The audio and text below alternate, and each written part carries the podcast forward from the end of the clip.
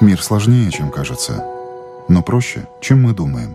Мир смотрит на нас нашими глазами. Мир не меняется. Меняемся мы. Люди и страны. Специальная проекция Латвийского радио 4 «Портрет времени».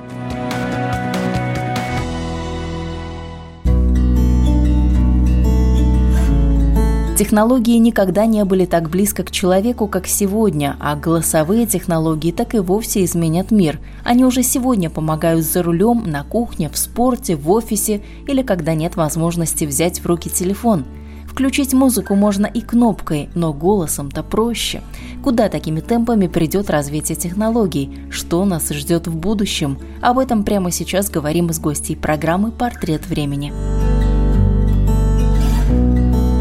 Доктор Айгюль Загидулина живет и работает в Лондоне, но ее география – это весь мир. Она представитель нового поколения молодежи, которая не только не привязана к одной стране, но и в лучших традициях нынешнего времени в ее багаже несколько сфер деятельности и несколько профессий – прошлом она ученый и специалист по биотехнологиям. Ну а сегодня Айгюль, эксперт разработчиков Google, также помогает в рамках специальной программы молодым программистам и стартапам в инкубаторе в Лондоне и координирует деятельность лондонской группы поддержки женщин в технологиях. Я работала раньше в Google, сейчас я работаю в компании Motorboard, главный офис которой находится в, в Нью-Йорке.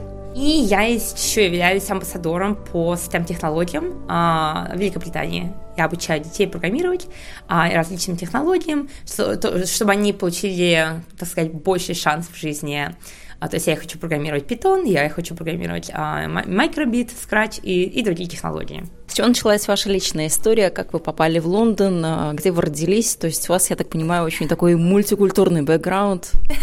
а, да, есть немного. Я родилась э, в Уфе, где я проучилась, а, выучилась на химика. Сначала было, это была биохимия, это была моя огромная страсть. Э, мне очень нравилась а, медицина и фар фармацевтика.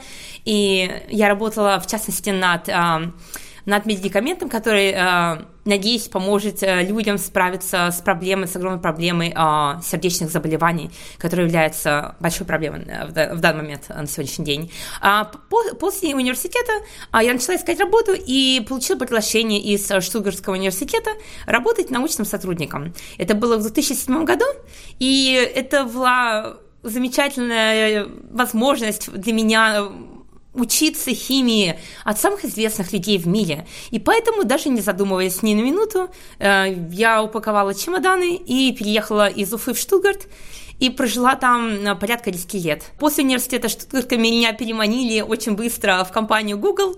Я переехала из Штутгарта в Мюнхен, я проработала в компании Google, работала с замечательными клиентами, а, самыми большими ресторанами, э, в Мюнхене с замечательными шеф-поварами. И это был замечательный опыт. Потом, а, через несколько лет, я переехала в Гамбург, я продолжила работать в главном офисе Google а, в Германии, а уже в области музыки. Так как я музыкант, а, э, закончила музыкальную школу, когда-то а, этот опыт пригодился мне. Я работала с такими, э, опять-таки, замечательными брендами, как Евровидение или Warner Music, Universal Music, и помогала им стать популярными не только у фанатов, но и также в интернете, э, в digital э, мире. Поэтому это был по-настоящему замечательный опыт. И в 2015 году, три года назад, э, мы с моим мужем переехали в Лондон, где у нас сейчас родилась дочурка Эмили, и мы сейчас проживаем там и работаем. Я работаю удаленно в нью-йоркской компании под названием а, директор по социальным сетям, и в свое свободное время я занимаюсь технологиями. В частности, моя самая большая страсть – это э, голосовые технологии. Ассистент Google, Amazon Alexa и другие технологии, потому что мне кажется, что голосовые технологии, они изменят наше взаимоотношение с, э, с машинами, э, как мы с ними общаемся, как мы помогаем им помогать нам, и мне кажется, что это наше будущее. И чем больше мы инвестируем в, в создание э, интеллекта, искусственного интеллекта, в улучшение машинного обучения и распознавания текста, распознавания голоса, тем лучше мы будем жить в будущем, потому что мы будем иметь таких замечательных помощников, которые будут э, помогать нам во всех наших делах. Как это изменит наше будущее? Вот расскажите, нарисуйте нам красивую картинку, как это будет. Ну, на самом деле, конечно, мнение здесь двояко. Некоторые люди, они пугаются, когда говоришь им о том, что голосовые технологии будут догадываться, о том, что человек хочет еще до того, как он это захотел. Некоторые думают, что это будет, э, можно сказать, восстание роботов. И э, мне кажется... А не будет? Нет? Я надеюсь, что восстание роботов не будет, но мне кажется, э, голосовые технологии предоставляют уникальную возможность поместить бренд в вашу спальню, в вашу гостиную, в вашу кухню, очень близко к вам, как человеку. И мне кажется, технология никогда не была так близко к человеку. Вам не нужно открыть приложение на телефоне, вам не нужно открыть веб-сайт. Голос, он там. Достаточно просто сказать «Окей, Google», и, и все изменяется. Google помогает. Недавно было видео на Google Developers э, канале YouTube, где парень, он, к сожалению, прикован к постели. И благодаря голосу он может управлять комнатой, он может приготовить себе э, какие-то буквально базовые, базовую еду, он может э, приподнять кровать. То есть все это стало возможно благодаря голосу. Мне кажется, что это замечательно, что большие компании, как Google, Amazon, как Microsoft и Samsung, они инвестируют их умы, их деньги и все вот в эти технологии. Мне кажется, это замечательная стратегия.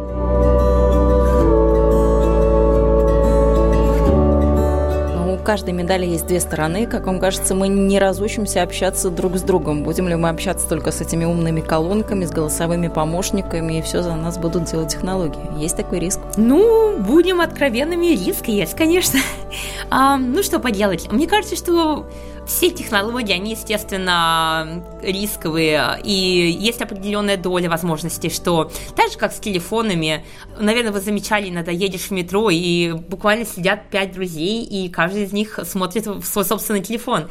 И мне кажется, что сейчас люди перестали обращать на это внимание с негативной точки зрения. Естественно, что мы стараемся, э, скажем, запрещать телефон во время семейной еды за столом, какие-то митинги мы стараемся приблизить людей путем запрета технологии, так сказать, а, искусственного. Но мне кажется, что а, голос также может быть использован и э, в двух, как сказать, так сказать, направлениях, где он может как создать отношения и создать э, вот эту вот замечательную ниточку, особенно для, когда тебе нужен совет и нужна помощь, и ты становишься намного более продуктивным благодаря голосу. Но от, э, в ту же самую минуту, я думаю, может быть, я могла бы спросить, знаете, мужа, и это был просто какой-то вопрос, может быть, зависалась бы какая-то дискуссия, а, например, а ты не знаешь, где родился Ченнинг Тейтом? Он родился вот в этом штате, он родился в этом году. Вместо этого я просто спрашиваю Гугла, и через секунду я знаю ответ. То есть дискуссия просто умерла, еще не начавшись. Не родившись, да. да, поэтому, мне кажется, естественно, некоторые дискуссии, некоторые разговоры, они просто погибнут на корне. А, но мне кажется, что позитивные, во всяком случае, я верю в то, что я верю в то, что позитивное э, сторона технологии, она всегда победит темную сторону, и мы научимся путем э, проб и ошибок э, использовать технологию только для наших, так сказать, повседневных э, вещей, которые мы хотим либо получить содержимое, например, книг, журналов. Ну, кстати, новостей. какую рутину мы можем отдать сегодня технологиям? Что можем не делать мы, а что может уже за нас делать технологии? Безболезненно для нас. Да, это очень хороший вопрос. На самом деле, столько всего можно делать сегодня с технологиями, и на самом деле интересно заметить, что все это, оно может быть разделено на две группы. Одна – это получение содержания из новостей, журналов, газет,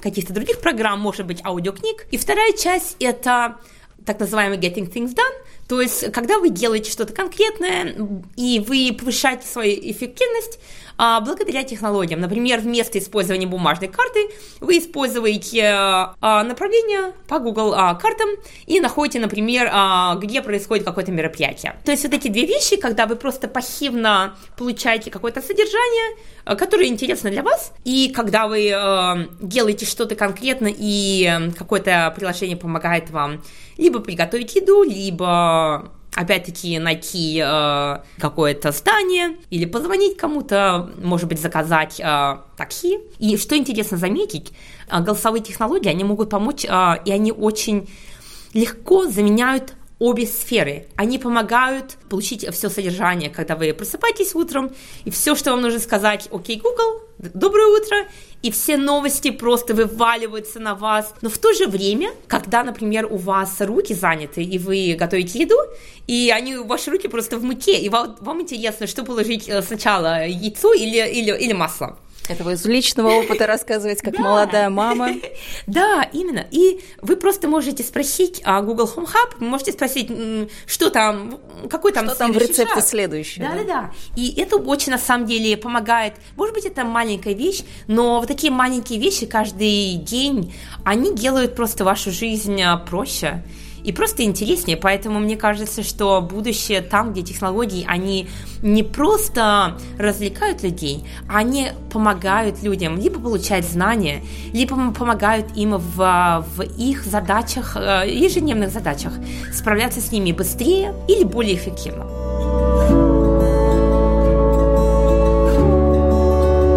Вы еще с детками работаете, вы сказали, вы обучаете деток. А что вы видите вот в этом а, молодом поколении? Они уже все в гаджетах, в телефонах, а, в компьютерах, они уже вот между собой общаются хотя бы? потому что есть такая проблема. Ушел в телефон и все, и ты с ним с утра до вечера, с утра. И это вот наше с вами поколение, да. Что говорить о вот детках? Как там все это происходит? Как раз вот это была моя мотивация, как это все началось, потому что когда я переехала в Лондон и стала наблюдать за окружающими детьми в метро, в автобусе, я начала замечать, что, мне кажется, во-первых, это слишком поздно, а во-вторых, мне кажется, это неблагодарная задача пытаться держать а, будущее поколение вдали от технологий, потому что эти дети сегодняшние, они будущие программисты, будущие продукт-менеджеры. Это, это те люди, которые могут а, и надеюсь, будут а, создавать продукты, в том числе технологические продукты, которые мы будем использовать а, буквально через, может быть, не 10, но через 20 лет. Поэтому а, мне захотелось помочь этим детям перестроить их энергию с просто пассивного консумирования содержания в в что-то более креативное. И мне кажется, поэтому я просто пошла и начала, э, начала сотрудничать с клубами местными, компьютерными для детей, для тинейджеров, где э, мы попытались, и мы пытаемся до сих пор э, показать им, что телефон это не просто какие-то игры, а ты можешь создать что-то, что другие люди могут использовать. И мы помогаем э, этим ребятам. У них столько идей, они настолько креативны, и иногда просто поражаешься у них совершенно другой взгляд на жизнь. А, и Какой, расскажите? Мне кажется, что иногда они создают идеи, которые нам, взрослым, кажутся нереальными, просто потому что мы, у нас есть какие-то какой-то рамки. Да, какие-то рамки. Мы, так сказать, в какой-то коробке, и мы э, очень некомфортно, когда мы вылезаем из этой коробки. У детей этого нету. И вот второй фактор, который э, мотивировал меня начать заниматься с детьми, был э, существует огромная проблема, естественно, женщин в технологии. И так как я лидер э, группы женщин в технологии Google э, в Лондоне, эта проблема очень близка мне. И если вы посмотрите вокруг, э, на самом деле не так много девушек э, в компаниях технологических, как Google, Facebook, Twitter. И мне очень была эта проблема интересна и близка, поэтому я начала а, делать такое маленькое исследование для себя. Я заметила, что девочки а, в каком-то возрасте, они совершенно не замечают эту проблему. И, например, девчонки, которым 7, 8, даже иногда 11 лет, они совершенно так же счастливы и э, заинтересованы в роботах и в э, создании мобильных приложений или голосовых приложений, так же, как мальчики. Совершенно нет никакой вот этой границы. Э, никто еще не сказал им... Что девчон... женское, что мужское. Да, э, никто не сказал, да, действительно, никто не сказал им, девчонки, роботы, это не ваше. И вот мне кажется, что наша задача как текущего поколения показать этим девушкам, будущим девушкам, девочкам на, на сегодняшний день, что нет на самом деле никакой границы умственной или, или физической, что если ты хочешь работать с роботами, если ты хочешь быть креативной и построить будущее технологии своими руками, просто делай это, потому что нет ничего невозможного и нет, это доказано наукой, нет никаких ограничений по полу, Поэтому мне кажется, что вот это моя задача, одна из задач моих, это показать девушкам, что они не должны поддаться вот этому чувству, которое когда-то им начнет прививаться в школе, что а, ты девушка, наверное, тебе нужно любить розовый цвет, куклу Барби. Мне кажется, что если какой-то девочке нравятся технологии и нравится создавать приложения, нравится работать а, с, вот, с компьютерами, мне кажется, что она должна понимать, что она может это достигнуть, и она просто должна выбрать подходящий университет. И мне, мы, как менторы, помогаем им и поддерживаем им, и просто говорим им, даже когда родители не верят в них, мы даем им уверенность в том, что у них все получится.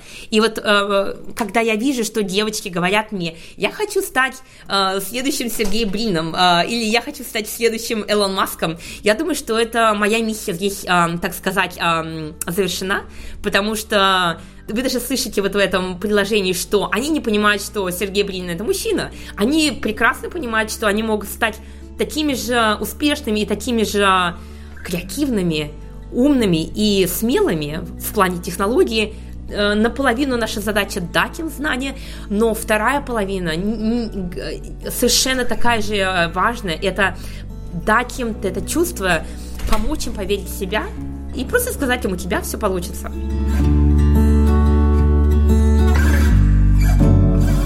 Вы Лондон видите? Вот э, та география, где вы сейчас находитесь, э, для вас это город какой? Потому что очень много разных стереотипов о нем сейчас ходит, и миграция очень большая в Лондоне. И вот э, тот Лондон, который вы видели, вы, это какой?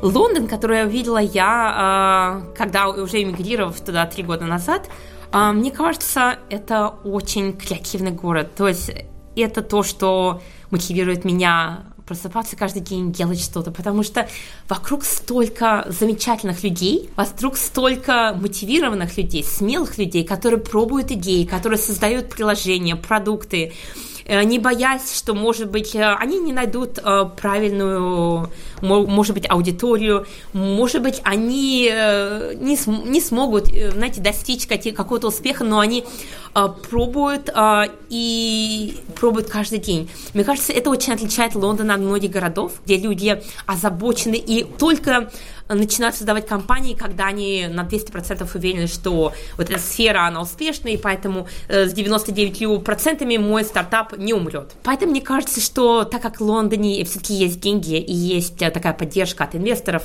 люди, они смелые, и мне это очень нравится, мне кажется, это очень близко мне по духу.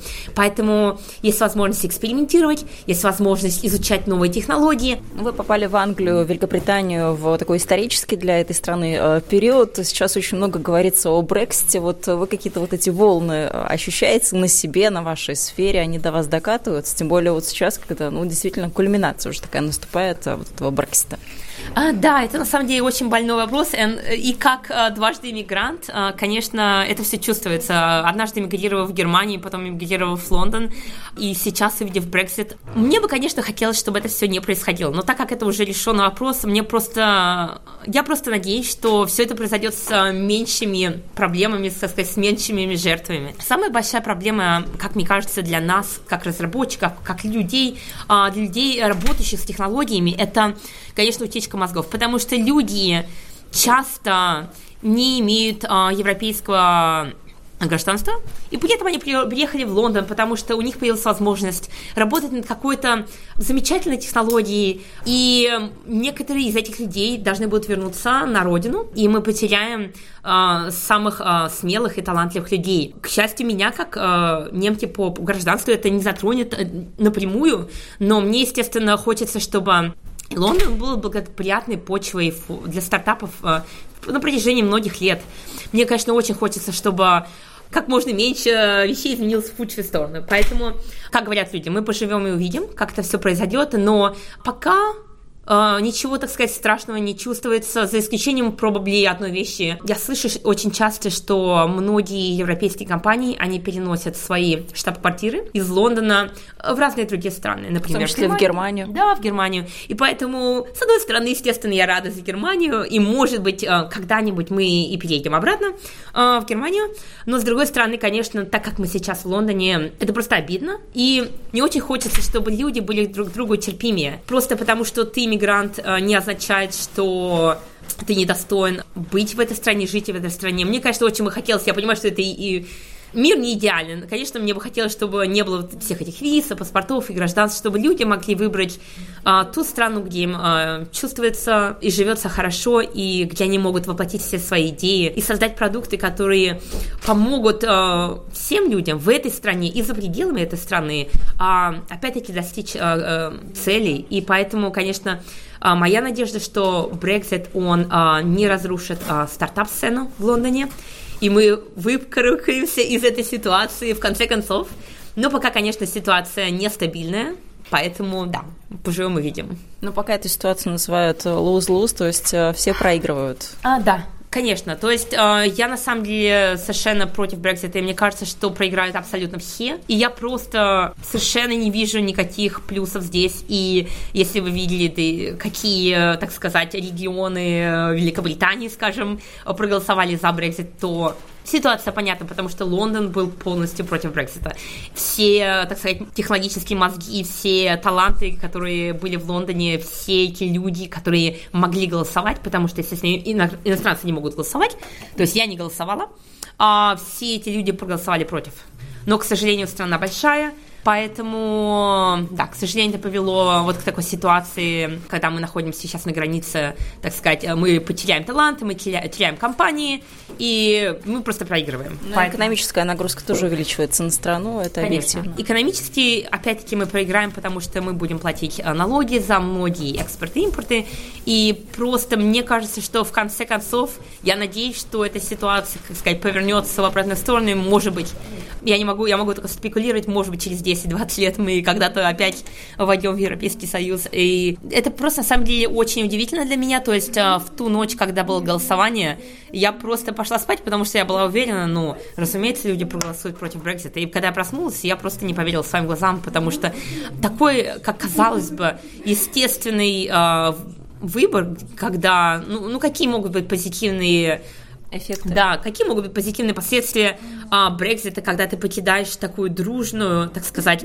ассоциацию? А дружную ли, потому что, то есть, ну, так шатко некоторые эксперты отзываются о стабильности Евросоюза. Да, мне кажется, что если смотреть в общем и целом, то Евросоюз, он поддерживает, э, страны, они все-таки поддерживают друг друга. Если, естественно, смотреть на отдельные случаи, естественно, их много, но если мы вот просто возьмем в общем и целом, так сказать, среднестатические отношения, мне кажется, что каждая страна, она все-таки получает больше позитивного из вот этого из этого союза, чем негативного. Поэтому э, мне очень обидно, что Великобритания сделала этот выбор. Э, естественно, мне также обидно, что иностранцы, которые живут и платят налоги так же, как все остальные в Великобритании, они не имели возможности показать свой э, выбор, свое мнение. высказать свое мнение. Э, нам не дали шанса, так сказать, вы, сделать выбор и просто поставили перед фактом, что мы э, покидаем Евросоюз, э, даже если я чувствую себя совершенно частью этой страны и живу там и опять-таки плачу налоги. Поэтому, да, я не знаю, как это все закончится. Мне кажется, моя надежда э, заключается в том, чтобы технологические и экономические, так сказать, Великобритания не пострадала и не ушла 10, может быть, 20 лет э, назад, в то темное время, когда мы все-таки начинали все строить, всю эту стартап-сцену, и технологические компании стали приходить в Лондон. Моя надежда, что все это в большей или меньшей степени останется, так сказать, на месте, и, может быть, мы сможем, как сказать, выжить это все. Поэтому, да, ну это сложный вопрос.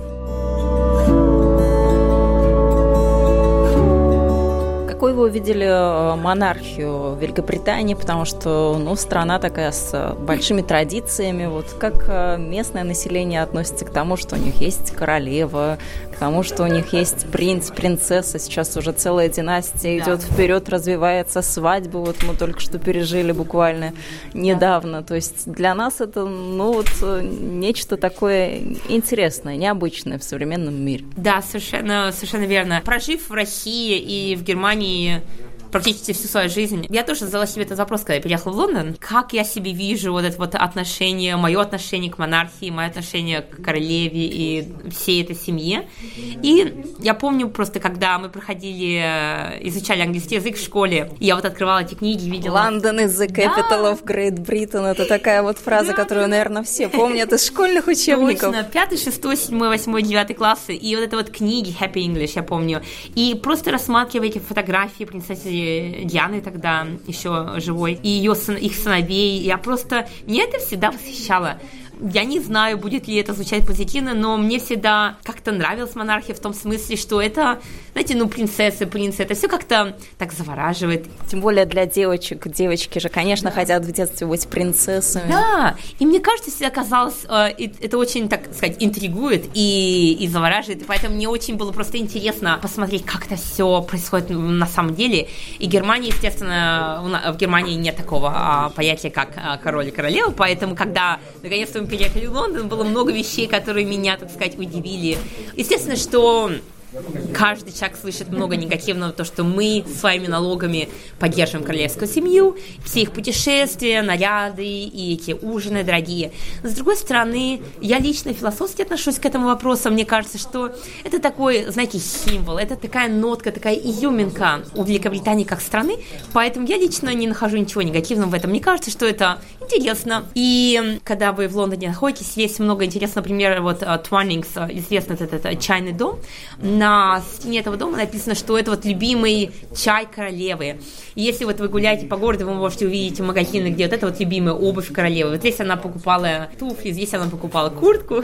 Поэтому это все, конечно, интересно, потому что чувствуется влияние королевской семьи, действительно, по всему городу и, может быть, даже по всей стране, поэтому, ну, это никак меня не пугает, это никак меня не, не влияет на меня с какой-то негативной стороны. Мне кажется, что это что-то, что просто оно, оно там, я горжусь, что в этой стране есть вот эта вот а, королевская семья, мне кажется, что они своим влиянием тоже э, делают какие-то изменения в мире, они очень часто помогают различным благотворительным организациям, они поднимают такие проблемы, как uh, mental health, uh, людей с различными проблемами психическими, и поэтому это очень важно, и они действительно а, проводят много времени, посещая различные организации, и также они поддерживают мероприятия, в частности, вот по, по психическому здоровью, потому что это, это частая проблема людей, которые постоянно на публике, и вот принц Уильям, в частности, говорил, э, часто говорит, что вот его мама, она была под стрессом, потому что она была постоянно... Под, под прицелом видеокамеры да, и так далее. Под, да, под этим пристальным вниманием а, публики и папарацци, поэтому, конечно, эта проблема, она серьезная, и многие люди в Великобритании, они страдают от депрессии, страдают от а, других а, заболеваний, поэтому это очень приятно, что королевская семья, они так сказать, не просто наслаждаются их а, богатой жизнью, путешествуют, но они действительно делают что-то полезное для страны. И, может, даже в целом для, для мира, поднимая эти проблемы и показывая, что то, что ты принц, а, не говорит о том, что ты всегда счастлив, и просто иметь деньги не означает, а, это не всегда равняется счастливой жизни, беззаботной жизни. Но вы следите за тем, а, что там происходит в этой семье, скажем, вот ажиотаж вокруг свадьбы был недавно только мы пережили, или, скажем, рождение детей. Для вас это тоже какое-то такое вот немножко личное событие, потому что в Дании, а, когда я общалась с людьми, с обычными людьми, они мне говорили, что ну вот для нас, если что-то происходит в королевской семье, это что-то личное. Если какая-то происходит свадьба, есть трансляция, мы накрываем стол, мы выбираем какое-то платье, как бы это, эта свадьба происходит в нашей собственной семье семье. Как это в Англии? Наверное, ну, плюс-минус то же такое. самое. Есть такое. Э, да, я, наверное, это будет странно звучать для, для русскоязычной аудитории, но я, есть такое. То есть недавно, когда, например, а, родился ребенок у королевской семьи, да, была трансляция, вот, э, и даже многие моих знакомых, они поехали вот э, и стояли, ждали напротив, напротив больницы, напротив роддома, и ждали, когда вынесут этого ребенка и покажут его. Это что-то такое, что ты ждешь этого этого. Это приятно. Мне кажется, это просто интересно, потому что это приближает королевскую семью и показывает нам, что у них э, совершенно такие же вещи, они, они проходят через свадьбу, они проходят через рождение ребенка.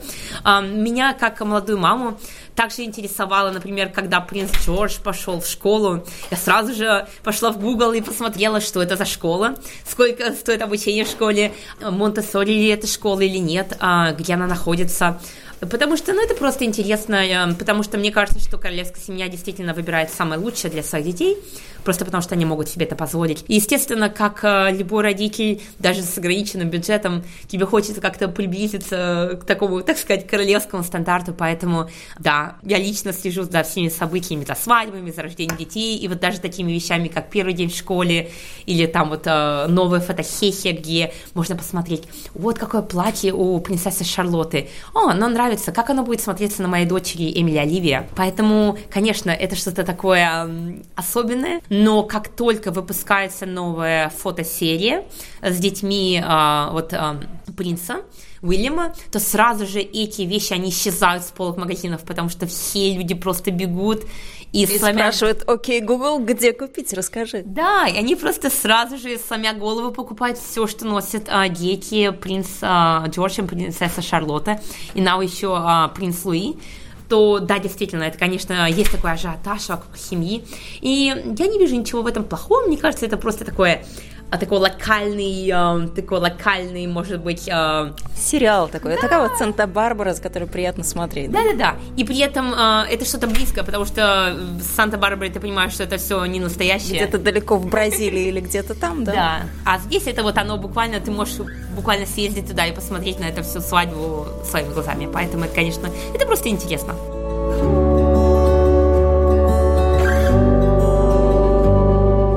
Еще спрошу по поводу того, как вы решили свою сферу одну сменить на другую. Вы занимались биотехнологиями, это тоже, в принципе, ну, очень перспективно. Почему не пошли по этой сфере дальше, а выбрали IT, что тоже, бесспорно, имеет много перспектив, но, тем не менее, вот что стало таким поворотным для вас моментом? Это очень интересный вопрос, на самом деле. А, то есть а, сначала занималась биотехнологиями а, и э, биоорганической химией, интересовалась генетикой, и потом перешла в квантовую химию, потому что очень интересная технология, и это будущее, мне кажется, химии. И потом Google, вот, так сказать, переманил меня а, в технологии.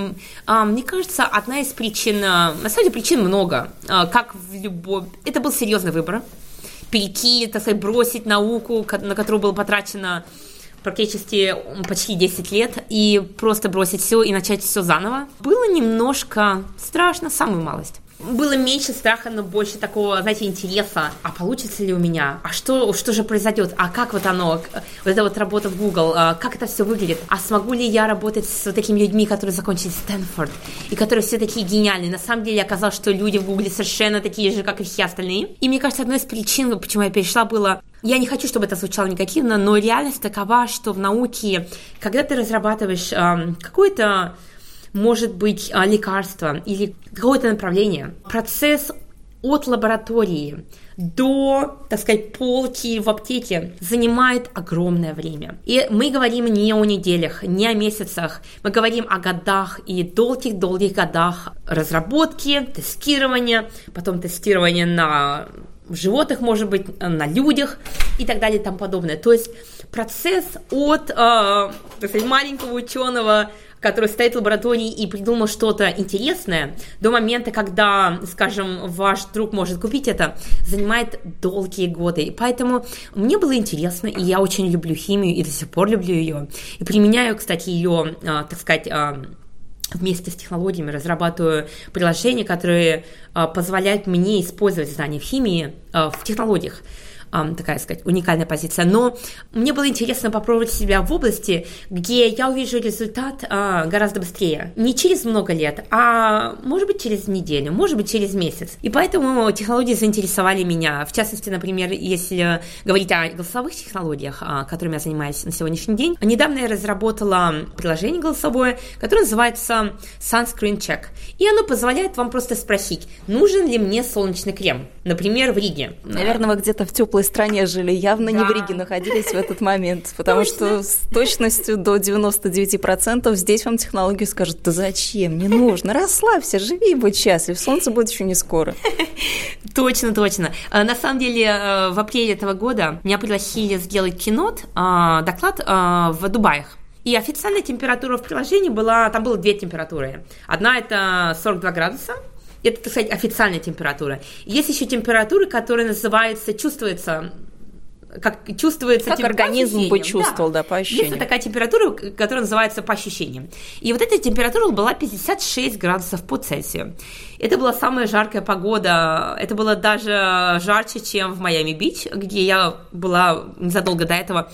И поэтому я просто э, помню, сидела в отеле, пыталась охладиться, и вот идея пришла мне. Мне показалось, что вот люди, они со светлой кожей, они очень подвержены негативному влиянию солнца. И я как ученый, который работал, так сказать, с этим эффектом радиации, солнечной радиации, и как это все сказывается на коже, и как это все может привести к, к раку кожи или просто к ожогам, что тоже не, не так уж приятно я подумала, что нужно решить эту проблему технологии.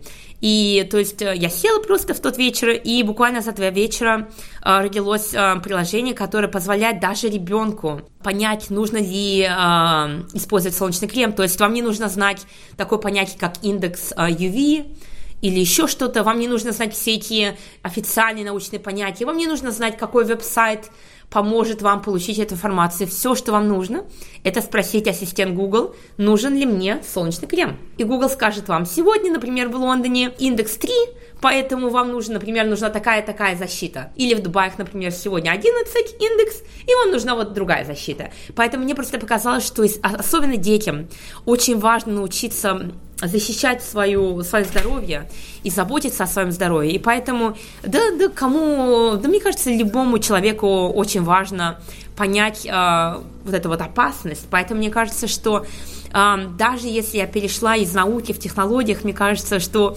любой опыт, он э, не, как сказать, он не зря да, он не проходит даром, и поэтому я стараюсь, естественно, использовать свой опыт э, в химии, в науке, в биотехнологиях, и каким-то образом э, помогать людям.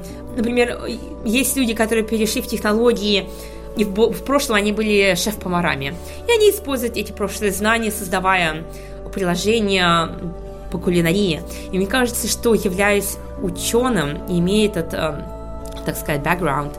Мне кажется, что очень важно использовать это на, на благо человечества и помогать людям, а, потому что проблема, на самом деле, серьезная. И поэтому, если даже мое приложение сохранит жизнь а, одному человеку, я уже буду считать свою миссию завершенной и успешной, поэтому да. История Айгюль – это не только история успешного человека, реализовавшегося в нескольких сферах. Своим примером девушка полностью ломает стереотип о том, что слабый пол и IT – несовместимые понятия. Кроме того, можно только в хорошем смысле слова позавидовать тому, как она умеет и не боится рисковать, пробовать то, чего раньше никогда не делала, и выходить из зоны комфорта. Напомню, нашей гостью сегодня была доктор Айгюль Загидулина. Сегодняшний выпуск программы «Портрет времени» подготовила и провела я, Яна Ермакова. До встречи ровно через неделю.